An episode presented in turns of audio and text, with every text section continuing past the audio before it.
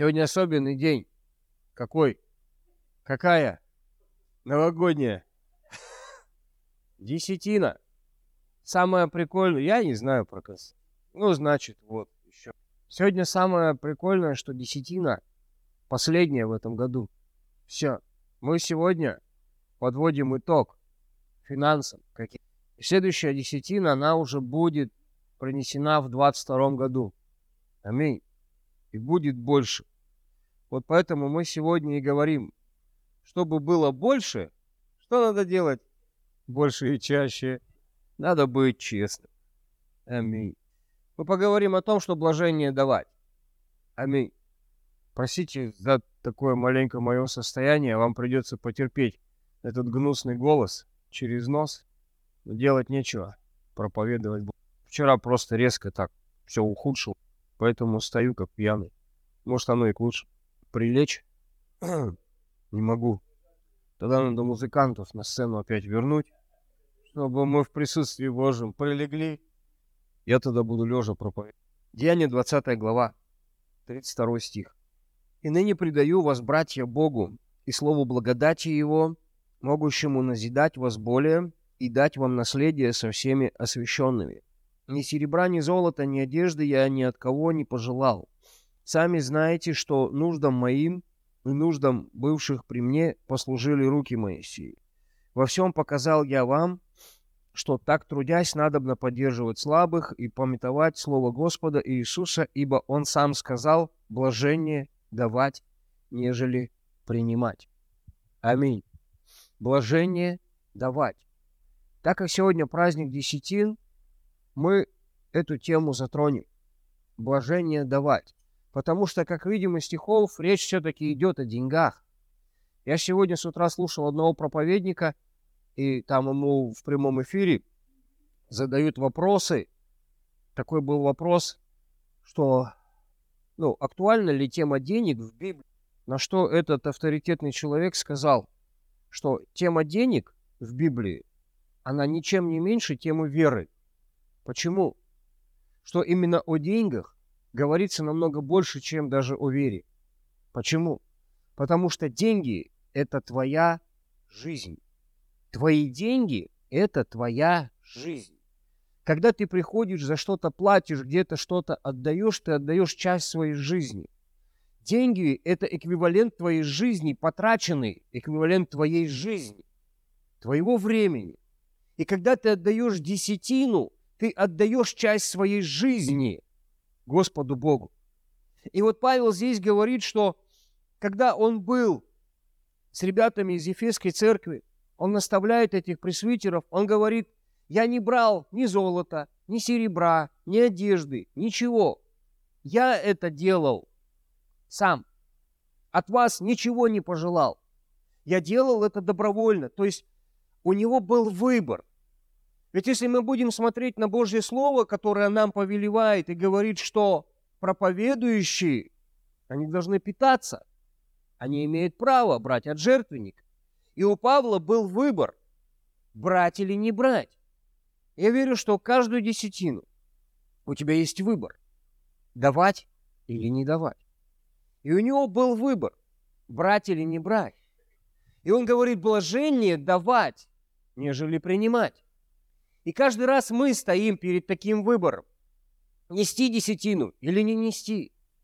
Тем более, друзья, в преддверии праздников когда нужно кучу подарков всем сделать, когда у тебя все зажимается, Рождество, Новый год, несколько дней рождений, и ты всегда делаешь выбор.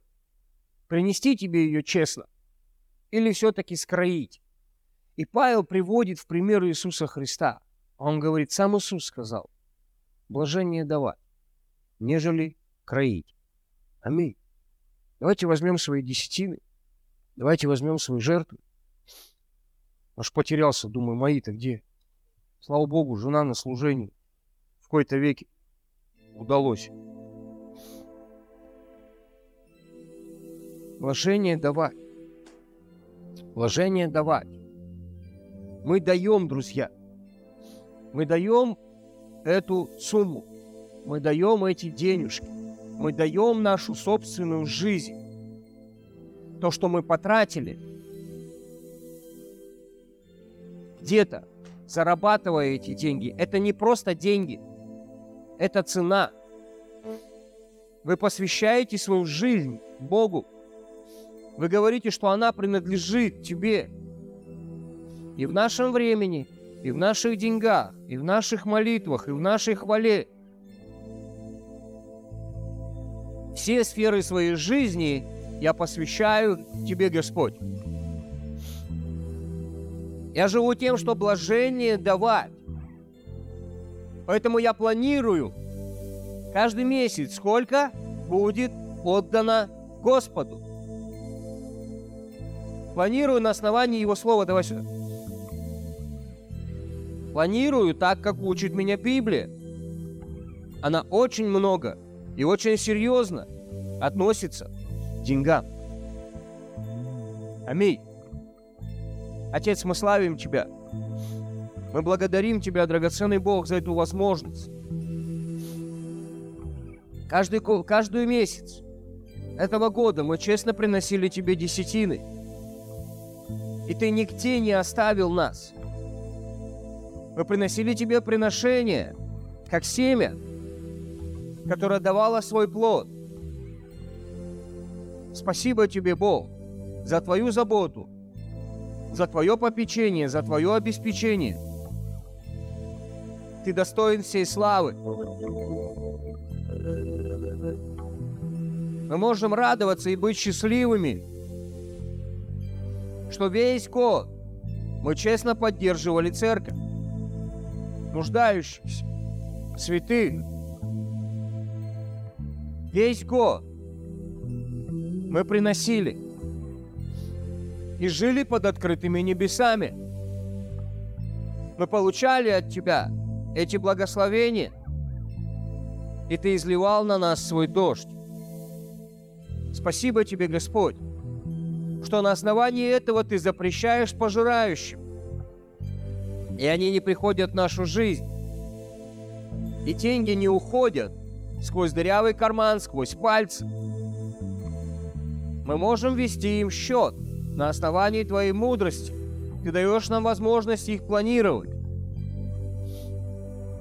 Спасибо, что мы пожинаем не только в лице денег, но мы пожинаем в том, что Ты ведешь, направляешь, подсказываешь, благоволишь,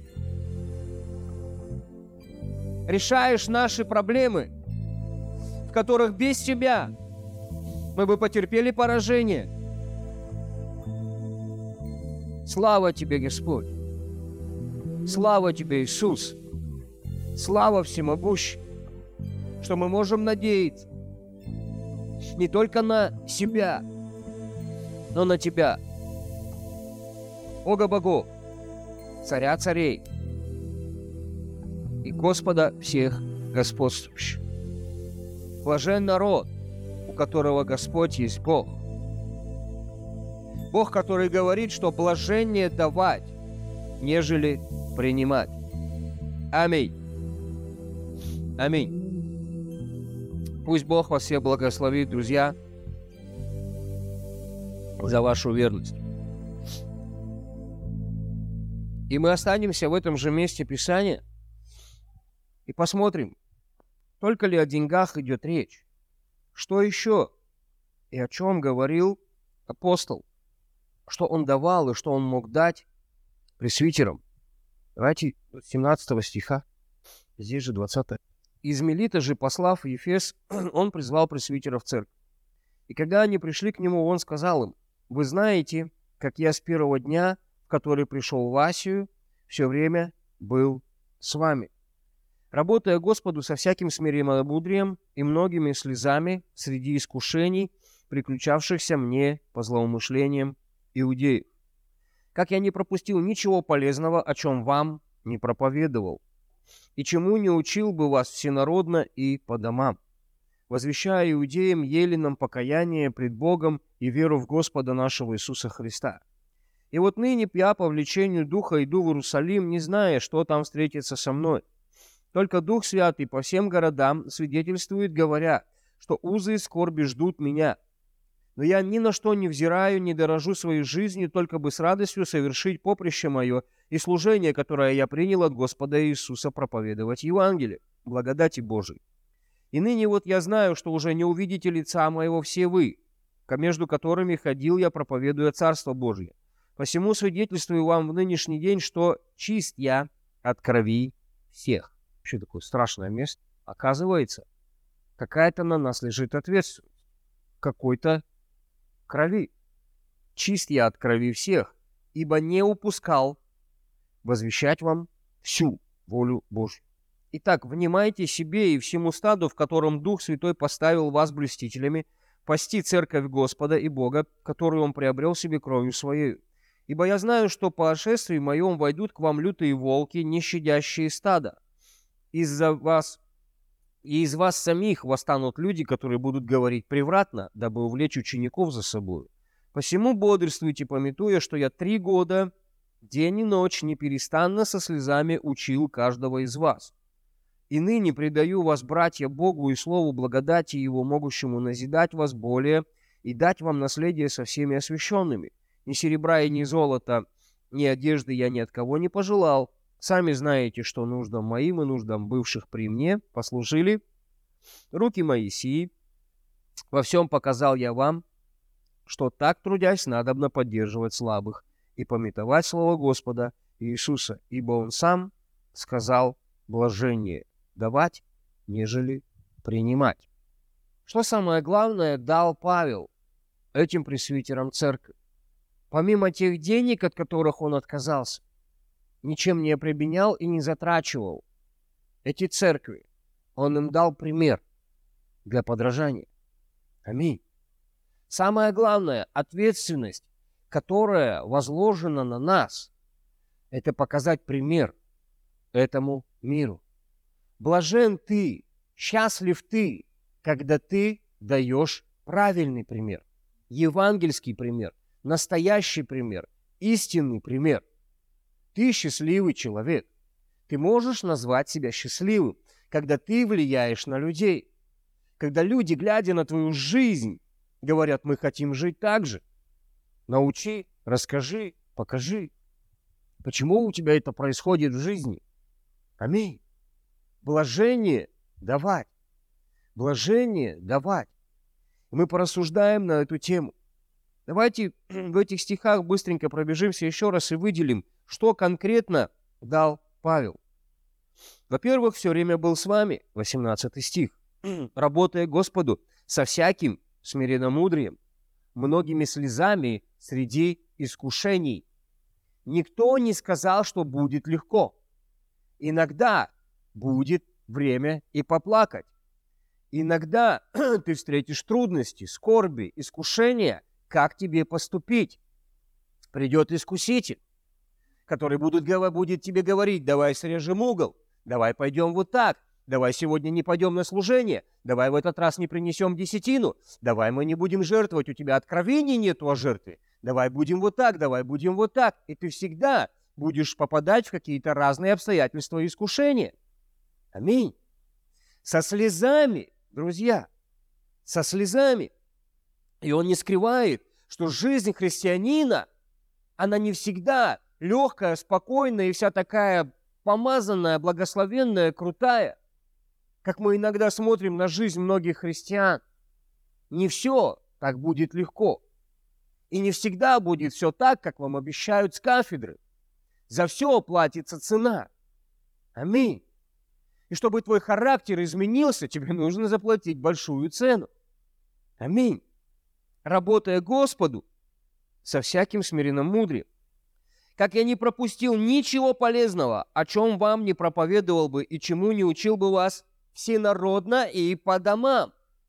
У него было служение, когда он выходил и проповедовал вот так с кафедры, в синагогах, всенародно, ничего не скрывая, не стесняясь проповедовать Евангелие благодати Божией, не стесняясь говорить о том, что Иисус Христос есть Спаситель. Он показал им этот пример. И по домам у него были индивидуальные служения людям, которые, возможно, не ходили в церковь, а может быть, никогда и не придут в это собрание. Но и там он был честен, прозрачен и показывал пример во всем. Аминь. Пример. Возвещая иудеям, еленам и верующим, и неверующим пред Богом и веру в Господа нашего Иисуса Христа. И дальше он рассказывает, что по влечению Духа он идет в Иерусалим, в, в Иерусалим. Иногда появляются какие-то безумные желания, от которых люди тебя начинают уговаривать. Но ты чувствуешь, что это Бог. И Он показывает тебе этот пример, что иногда логики в твоей жизни, логика в твоей жизни работать не будет. И тебе нужно водительство Божье, водительство Духа Святого. И иногда тебе нужно будет совершать безумные поступки. Как совершил это Павел, говорит, я вообще, мне без разницы, мне главное совершить поприще. Не надо меня отговаривать, не надо меня уговаривать. Я готов к этим вещам, я готов к этому серьезному риску. Моя, мое сердце наполнено верой. Мои, мое сердце наполнено, мои мозги наполнены знанием, учением, Торой. Я знаю, как и где мне поступать. Я имею Дух Христов, потому что однажды я с Ним повстречался лично по дороге в Дамаск. И вся жизнь вот так просто перевернулась. И все, что он говорит, я раньше почитал за свои плюсы, я это все выбросил вон до такой степени, что даже не оглядываюсь и не оборачиваюсь к этим вещам. Аминь. Он знает, что он больше не встретится с ними, но он говорит, я не упускал. Я чист от крови всех. Может быть, это немножко страх Божий внутри тебя. Но есть люди, которым именно ты призван проповедовать Евангелие и быть примером. И если эти люди не будут спасены, я могу быть неправ. Я могу сейчас что-то напридумать. Но я читаю вот так. Я чист от крови всех. Когда я где-то ленюсь, когда я где-то стыжусь, когда я чего-то боюсь, когда я не прохожу каких-то и не сдаю экзаменов, это кровь этих людей, их спасение, оно остается на мне. И я думаю, что когда я предстану пред Иисусом, Он выкатит это мне. И скажет, а вот эти ребята, они остались на твоей совести. Но так как ты постеснялся, побоялся, или ты был лукавенький, или ты был нечестный, или они видели твою жизнь в церкви и вне церкви, и ты не стал к ним, не стал для них поводом прийти к Богу, они сказали, не-не-не, мы так жить точно не хотим, глядя на нашу жизнь. Когда я хожу туда-сюда, как неваляшка, когда нет конкретики в моей жизни, когда нет принятых решений, мне кажется, что кровь этих людей, она ляжет на нас ответственностью. И Бог за эти вещи спросит.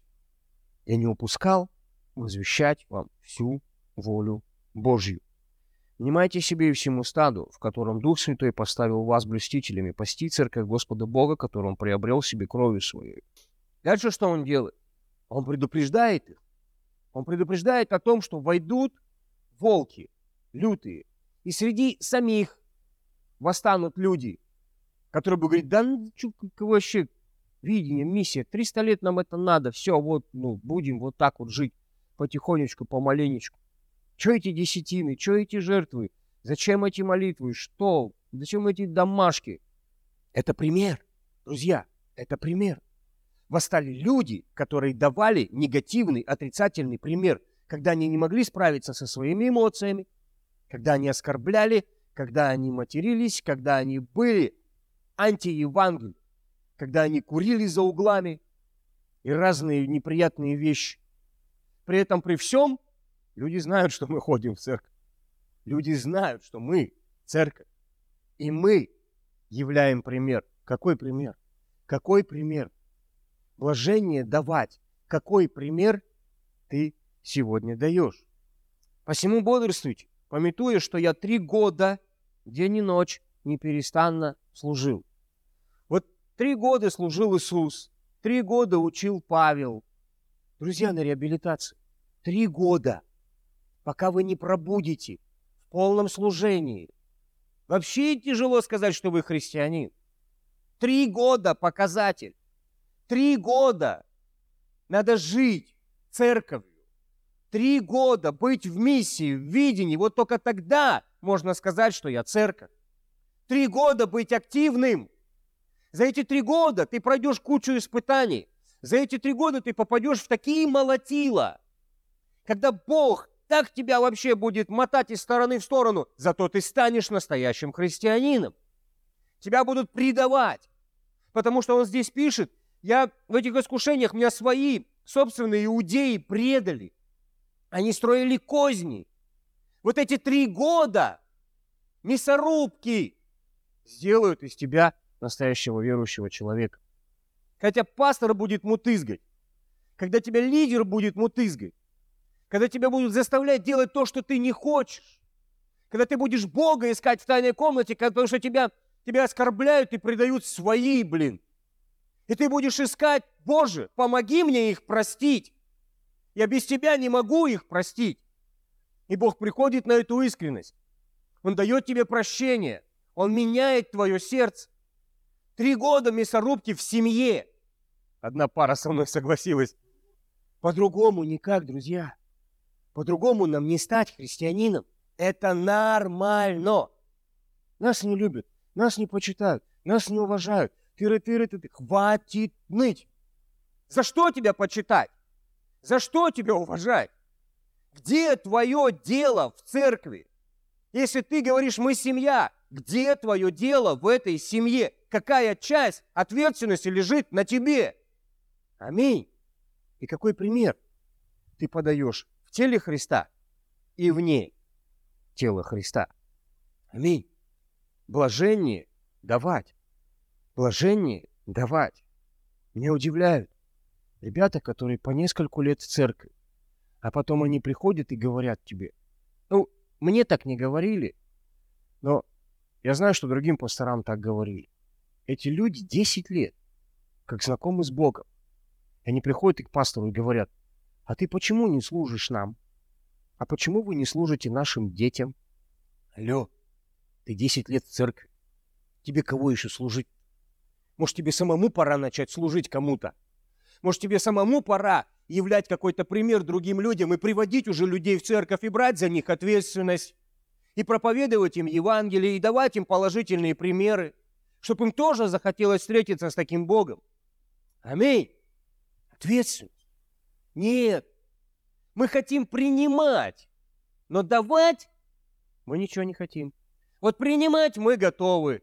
Приходить сюда по воскресеньям, сидеть, слушать, потом говорить крутая проповедь. Очень понравилось. Приду на домашку, там пересказ сделают проповеди. А на домашке помолиться надо. Не-не, я, ну, я еще не умею, я не могу, я нет, нет, нет. Надо слово пожертвование сказать. Не-не-не-не, не. Я заболел. Не, я боюсь, нет, я не могу. Слушайте, кто-то из нас что-то мог? Если бы мне сказали, что я буду пастором, я вот помню одну ситуацию в своей жизни. Вот репцентр, он был когда на Дзержинском, и, видать, там с репцентра выходили пару человек. И там точно был пастор. Но я тогда не знал еще, кто это, что это. Потому что когда я познакомился с пастором, Бог мне потом показал, напомнил одну картинку. Ну, его вот, его манера вот так поворачиваться, когда он откуда-то что-то сделал, начинает уходить, я вот этот поворот запомнил. Потому что ты же, ну, копируешь своего пастора, ты же ученик. Я вот этот поворот его запомнил. Он впился мне в глаза. Потому что мы сидели на одной лавочке с сигаретами, с водкой и со всеми вещами. А в это время вот так вот второй дом, на Калинина это все было. Вот так возле второго дома какие-то два парня молятся за бабушек. Я сижу, говорю, это что такое? А у меня бабушка туда только недавно переехала. Я вообще еще с пацанами только со всеми познакомился. Мы сидим, у нас такая хорошая атмосфера. Да это, говорит, какие-то вот тут вот у меня мысль первая. Дебилы. И если бы я думал, что я стану вот таким дебилом, когда я их обозвал, а это вот они пошли с репцентра, они ходили по району и проповедовали Евангелие, и молились за этих бабушек на лавочках. И мы когда-то так делали, но почему-то перестали. Какой пример ты несешь? И когда-то все начинается с малого. С малого ты начинаешь читать Библию, с малого ты начинаешь ходить в тайную комнату, с малого. Но тебе надо начать. С малого ты начинаешь жертвовать и начинаешь возрастать. Все начинается с малого. Есть страх не начать это делать. Поэтому, когда речь идет, Иисус, вот если честно, вот Павел говорит, Иисус сказал, блажение давать, нежели принимать. Вот после проповеди забей в поисковике эту фразу, ты ее не найдешь. Чтобы Иисус так сказал. Нету в Евангелии, нету ни одной прямой речи, где бы Иисус так сказал. Подтверждения этому нет. Его не найдете. Павел это уже своих, со своих слов говорит. Со слов каких-то апостолов. Но это нигде в Библии не записано. Но зато записано немножко по-другому. Давайте откроем следующее место. Галатам. Первая глава, четвертый стих. Который отдал себя самого за грехи наши, чтобы избавить нас от настоящего лукавого века, по воле Бога и Отца нашего, Ему слава во веки веков. Аминь. Который отдал себя самого, блажение давать. И пока ты не отдашь всего себя самого, годика три, годика три полноценного служения, беря ответственность, проходя скорби, проходя искушение, отдай себя самого. Вот после этого Бог начнет тебя использовать как пример для подражания. Он соберет сам вокруг тебя людей, проверив и испытав тебя. Когда твое сердце будет переплавлено за эти три года, оно будет очищено, тебе не нужно будет искать подражателей, они сами придут. Они сами захотят быть как ты. Они сами тебе начнут задавать вопросы, потому что Бог прилагает спасаемых к церкви. Но этим спасаемым нужен четкий ясный пример, настоящий, честный, искренний. Так, чтобы ты говорил, а люди не понимали, почему им хочется сюда идти. Так, чтобы ты сказал и помолился о них, они говорят, мы пойдем.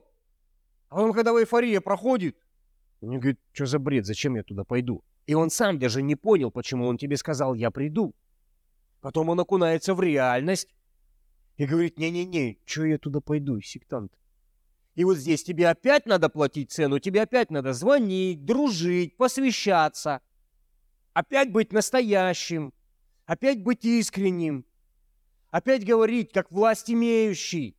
Почему? Ты испытан, ты проверен за эти три года, и ты достойный пример для подражания. Ты можешь дать что-то этому человеку. Пока ты не можешь ничего дать, а говоришь, я только готов принимать. И людей не будет.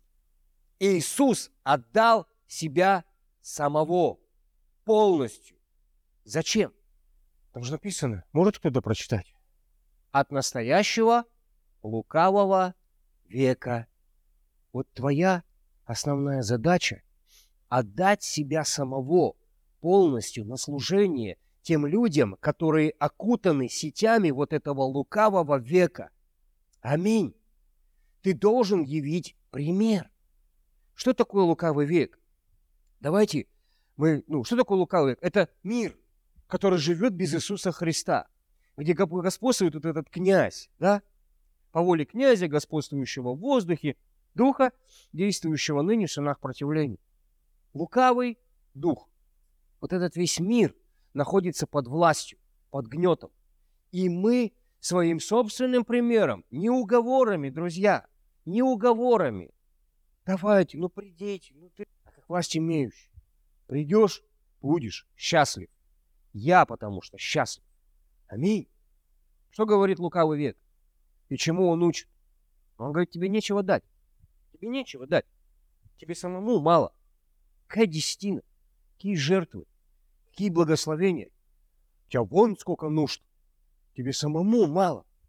Давай мы вот начнем с тобой кроить. Давайте вспомним эту вдову Сарепты. Когда она приш, пришел к ней Илия, она говорит, да что мы тебе дадим? У нас вот, съедим и умрем. Сами. Он говорит, подожди, дай человеку Божьему. Да, кто такой пророк?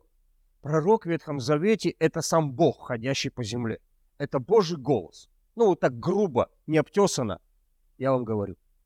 То есть, когда она дает Божьему человеку, она дает Богу. Хм. Что происходит? Мука в катке не истощилась, и масло не иссякло, пока не начался дождь, пока не пришли эти времена плодородия.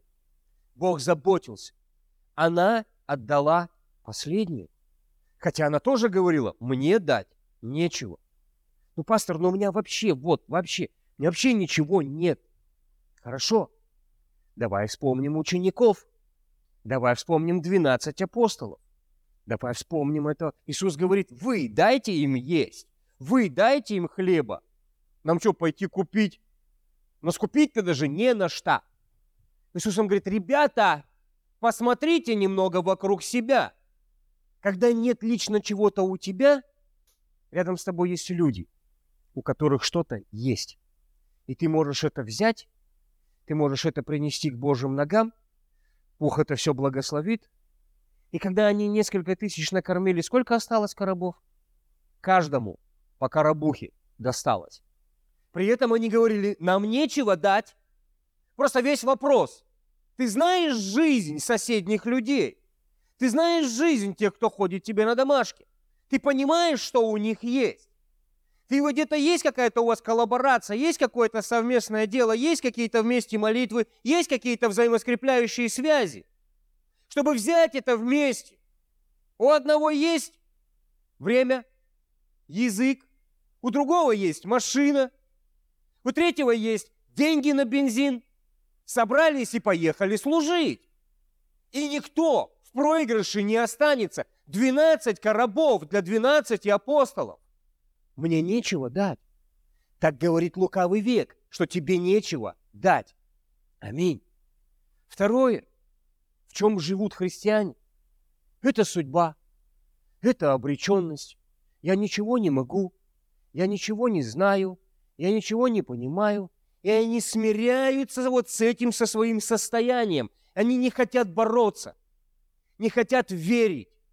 Один говорит, у меня мозги не работают, другой говорит, у меня времени не хватает, третий говорит, у меня даров никаких нету.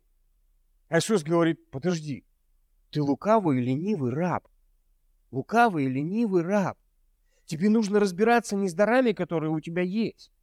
Дары проявятся во время твоих действий а потому что ты лентяй, никаких дел не производишь, дел веры, дел движухи, поэтому ты и не знаешь, кто ты, куда ты и зачем ты. Мы смирились с образом нашей жизни. Мы не хотим развиваться, мы не хотим учиться.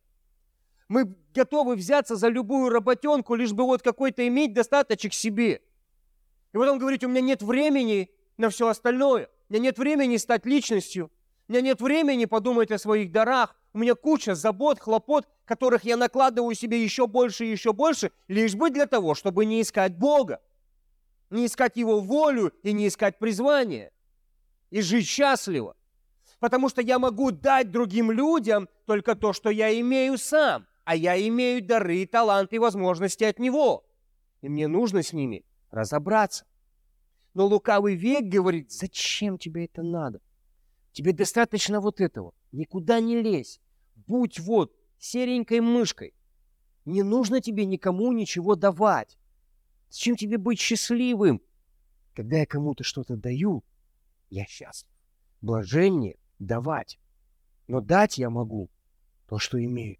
А что я имею? Вот на это у меня времени не хватит. Я наберу кучу других заказов. Я сделаю еще что-нибудь, что-нибудь, что-нибудь. Я сам буду гнаться. Я обременю себя. Я пойду найду еще одну работу.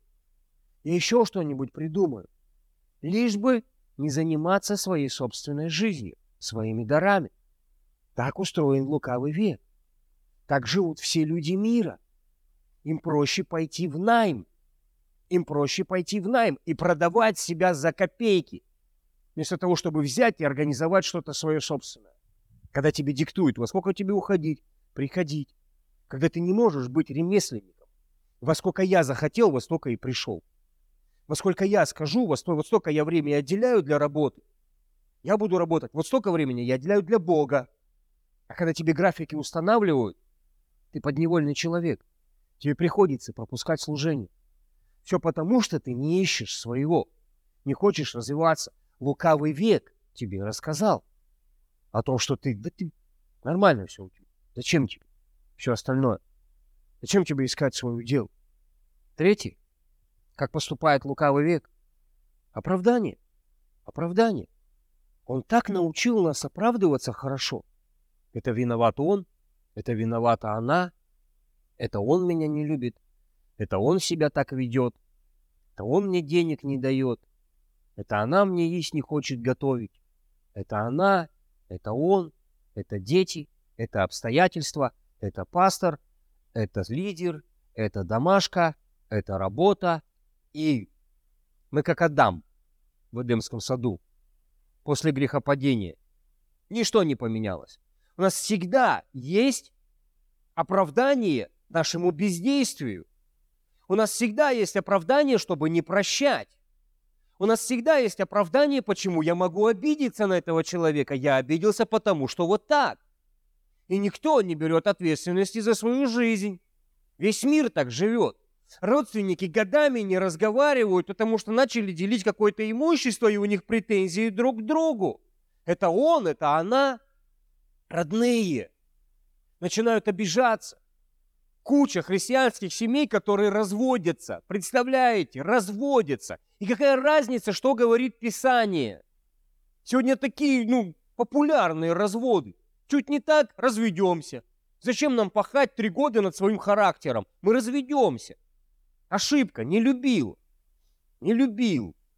Не сошлись характерами. Проще всего развестись. А что дети, а что это? Да ну тут, тут так произошло, что я детей не брошу. Да бросил. Не бросил, со мной живут. Да бросила. Потому что папу выгнала из дома, блин. Или позволила папе уйти из дома. Не смогла удержать. Потому что ты, женщина, созидаешь дом. Да тебе главная ответственность. Так говорит Писание. С папой будет свой спрос за его поведение. Но ты, как мудрая жена, не смогла найти к нему подход. Тюкала, мыкала, пыкала, обвиняла, уважения не дала, собрался, ушел, блин. И у нас есть оправдание. Да он вот такой, он вот так мне сказал, он вот это сделал, он вон то, он вон то, он вон то. И мы часто находим себе оправдание, почему мы это делаем. Находим оправдание, чтобы не развиваться. Находим оправдание, чтобы не давать. И поэтому счастье иногда мимо проходит, потому что блажение давать, нежели принимать. Аминь. И тебе есть что дать. Всегда. Если ты здесь, тебе есть что дать. Тебе надо просто разобраться. Надо перестать оправдываться. Иисус отдал свою жизнь, чтобы победить вот это лукавое мышление. Это не твое настоящее мышление, тебе его навязали. Это мир так живет. И ты должен собственным примером, и ты так раньше жил, и я так раньше жил. Я ж вообще ни в чем был не виноват. Воровал я, потому что денег не давали. Я находил всему оправдание, любому своему действию я находил оправдание. Маме нагрубил, я быстренько нашел себе оправдание. В окошко выпрыгнул, ушел первый этаж, хорошо, слава богу, не пускала на гулянку. Быстренько оправдание, да, несовременные, не понимаю. Мне ж вот там вот все меня ждут, как они без меня там перепьют, наверное. Мою долю выпьют, и плохо им будет. Быстро находил себе оправдание своим неправильным делам. И весь мир так живет, друзья. Для них это нормально. Когда мы обрели Иисуса Христа как своего Господа и Спасителя, Он избавил нас от этого лукавого века, от этого лукавого мышления. И мы три года, побывав в мясорубке, можем смело идти и говорить, ребята, можно жить счастливо. Ты идешь туда и свидетельствуешь, ты идешь туда и живешь среди них. Настоящий, измененный, полноценный. Ты даешь им правильный пример. Аминь. Вот это самая главная задача, ради чего умер Иисус Христос. Потому что основная претензия в этой главе к Павлу, там пришли ребята, которые говорят, зачем вам так жить по-новому? Обрезание надо делать. Без обрезания ничего не работает. Но когда мы начинаем в свою новую жизнь впяливать вот это лукавое мышление и продолжать жить точно таким же образом, мы говорим, что тщетна смерть Иисуса Христа. Нам не нужна благодать. Он ничего не сделал для нас пример нашей жизни такой. Какой ты даешь пример? Когда я оправдываюсь, когда я не знаю, кто я, когда я нахожу какие-то причины для себя, это состояние рабское. Это рабское мышление. Это мышление от этого века. И Иисус это все победил. Аминь. Последнее местописание, которое мы с вами откроем. Второе. Фессалоникийцев. Третья глава. Давайте с шестого стиха. У меня есть такой заголовочек. Чему должна учить церковь? Церковь должна учить порядку против ленности и поступающих без чин. И вот с шестого стиха Павел говорит, Завеща... «Завещеваем же вам, братья, именем Господа нашего Иисуса Христа, удаляться от всякого брата, поступающего бесчинно, а не по преданию, которое приняли от нас. Ибо вы сами знаете, как, дол... как должны вы подражать нам. Ибо мы не бесчинствовали у вас, ни у кого не ели хлеба даром, но занимались трудом и работаю ночь и день, чтобы не обременять кого из вас. Не потому, чтобы мы не имели власти. Он имел на это право. Но чтобы, чтобы себя самих дать вам в образец для подражания нам. Аминь. Самое главное, чтобы ты самого себя дал в образец. В образец. Блажение давать. Ты будешь счастливо себя чувствовать, когда ты будешь изменен, видеть измененные судьбы, на которые ты повлиял. Ты будешь кайфовать от того, что люди, глядя на тебя, обретают Христа, что они через себя приходят в церковь, что они через тебя начинают служить, что они от этого становятся счастливым и довольствием. Ты дал им образец себя. Ты счастлив. Аминь. Это, наверное, самый главный пункт счастья. Я так кайфую, когда видео, вижу ребят, которые изменились, которые были со мной на реабилитации. Их сегодня, может быть, нету здесь, хотя бы пить, курить бросили, я уже от этого кайфую. Поженились там, работают, живут нормально. Уже кайфую. Я счастлив, когда я смотрю, и вы какие-то цели достигаете. Вы развиваетесь, какой-то успех есть, какое-то служение есть. Я уже от этого кайфую. Когда перемены в жизни приходят, когда я вижу, как у других людей меняется жизнь, и ты в этом поучаствовал, ты просто что-то где-то подсказал, ты просто помолился, ты просто куда-то направил, ты не делал ничего вместо них. Ты ничего сверхъестественного не дал, они сами все сделали. Ты просто был рядом. Ты просто показывал пример – ты просто поддерживал, ты просто говорил.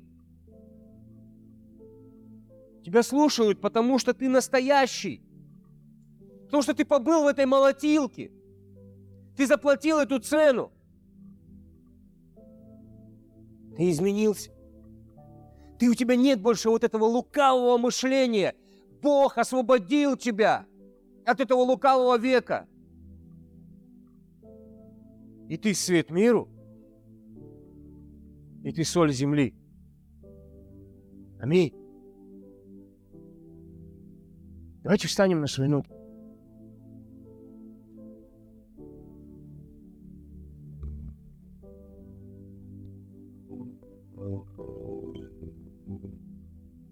Вспомните молитву Иисуса Христа, который говорил и молился. И говорил, я не прошу чтобы ты забрал их из мира.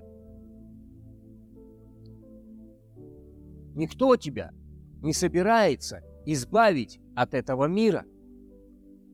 И Бог этого не хочет. Он говорит, я не прошу, чтобы ты забрал их из мира, но чтобы ты сохранил их от зла. Дословно смысловой перевод говорит, чтобы ты сохранил их от лукавого.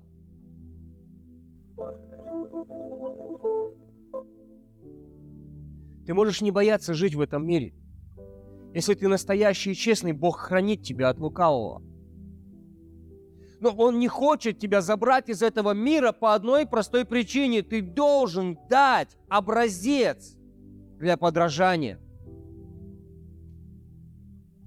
В словах, в делах, в поступках, в десятинах, в жертвах, во всех сферах своей жизни, в воспитании детей, в отношении к мужу, в отношении к жене, в отношении к начальству. если ты в организации, во всем образец добрых дел. Чтобы мы были не те просто, которые имеют вид благочестия по воскресеньям, но силы его отреклись. Силы влияния, силы проповеди Евангелия, силы молитвы, силы быть честными и прозрачными, силы уметь не обижаться, а обидеться тут вообще никаких сил не надо.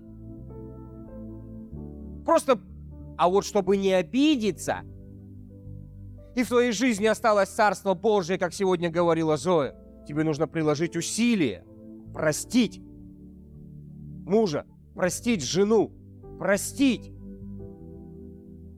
Блажение дать прощение, нежели принимать прощение. Блажение дать счастье,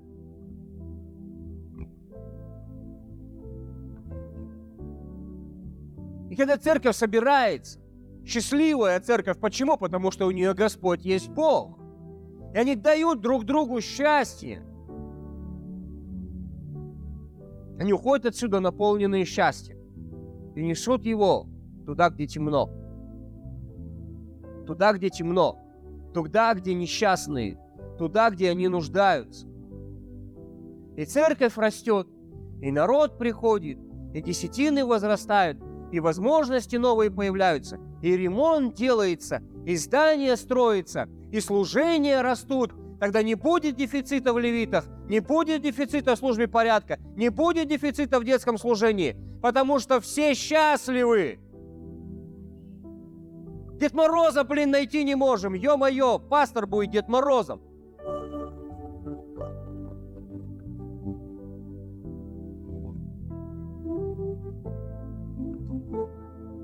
Второй пастор будет царь. Царь и Дед Мороз, блин. Остальным некогда. Это ж хорошо. Конечно, мы-то счастливы. И мы-то будем от этого кайфовать. А кто-то этот кайф сказал, не-не-не, он мне не нужен. Мы-то покайфуем. Мы-то с детьми пожжем там. Мы-то свою долю радости и счастья получим. Но ты, отказываясь от этого, лишаешь себя этого. Поэтому тебе и понести потом нечего другим людям. Отец, мы славим Тебя. Помоги нам принести образец добрых дел в этот мир. Ты нас вырвал из лап этого лукавого века – мы люди с обновленным мышлением, мы люди с новыми сердцами, мы люди с новым творческим подходом и взглядом на все. Мы люди, которые больше не ходят в страхе. Мы люди, которые не стесняются.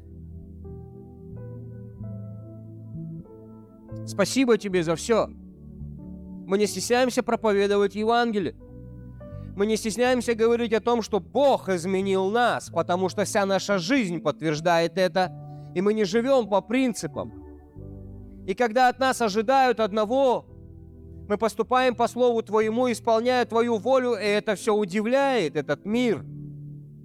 Кто-то говорит безумцы, кто-то говорит крутые, кто-то говорит распни, кто-то говорит слава Тебе, Господи.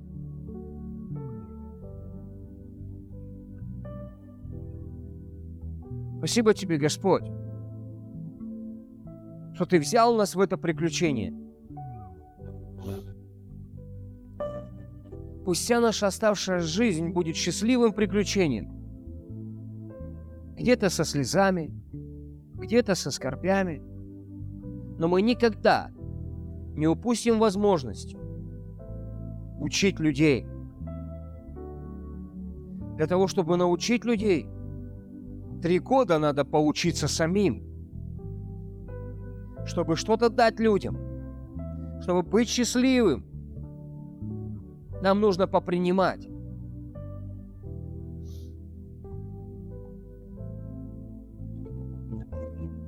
Вся слава Тебе, Царь и Бог. Помоги нам самим понимать законы, духовные законы Царства Божьего – чтобы они были всегда для нас ориентиром. Твои заповеди, Твои уставы. Блажен, счастлив народ, который способен что-то дать, ежели принимать. Нам всегда так хочется, чтобы пришли какие-то спонсоры, что-нибудь дали нам. И тогда бы у нас появилась аппаратура, телевизоры, обогреватели, лампы. Тут кто-то вот пришел, покрасил потолок, стены, новый стиль оформил. Блаженней давать, нежели принимать. И церковь способна сегодня что-то сделать. Способна. Спасибо тебе, Господь, что ты не забрал нас из этого мира, но умолил Отца, чтобы Он сохранил нас от зла. Аминь. Будь для кого-то примером, настоящим примером для подражания, и ты увидишь, как ты станешь счастливым человеком. Блажение давать. Аминь.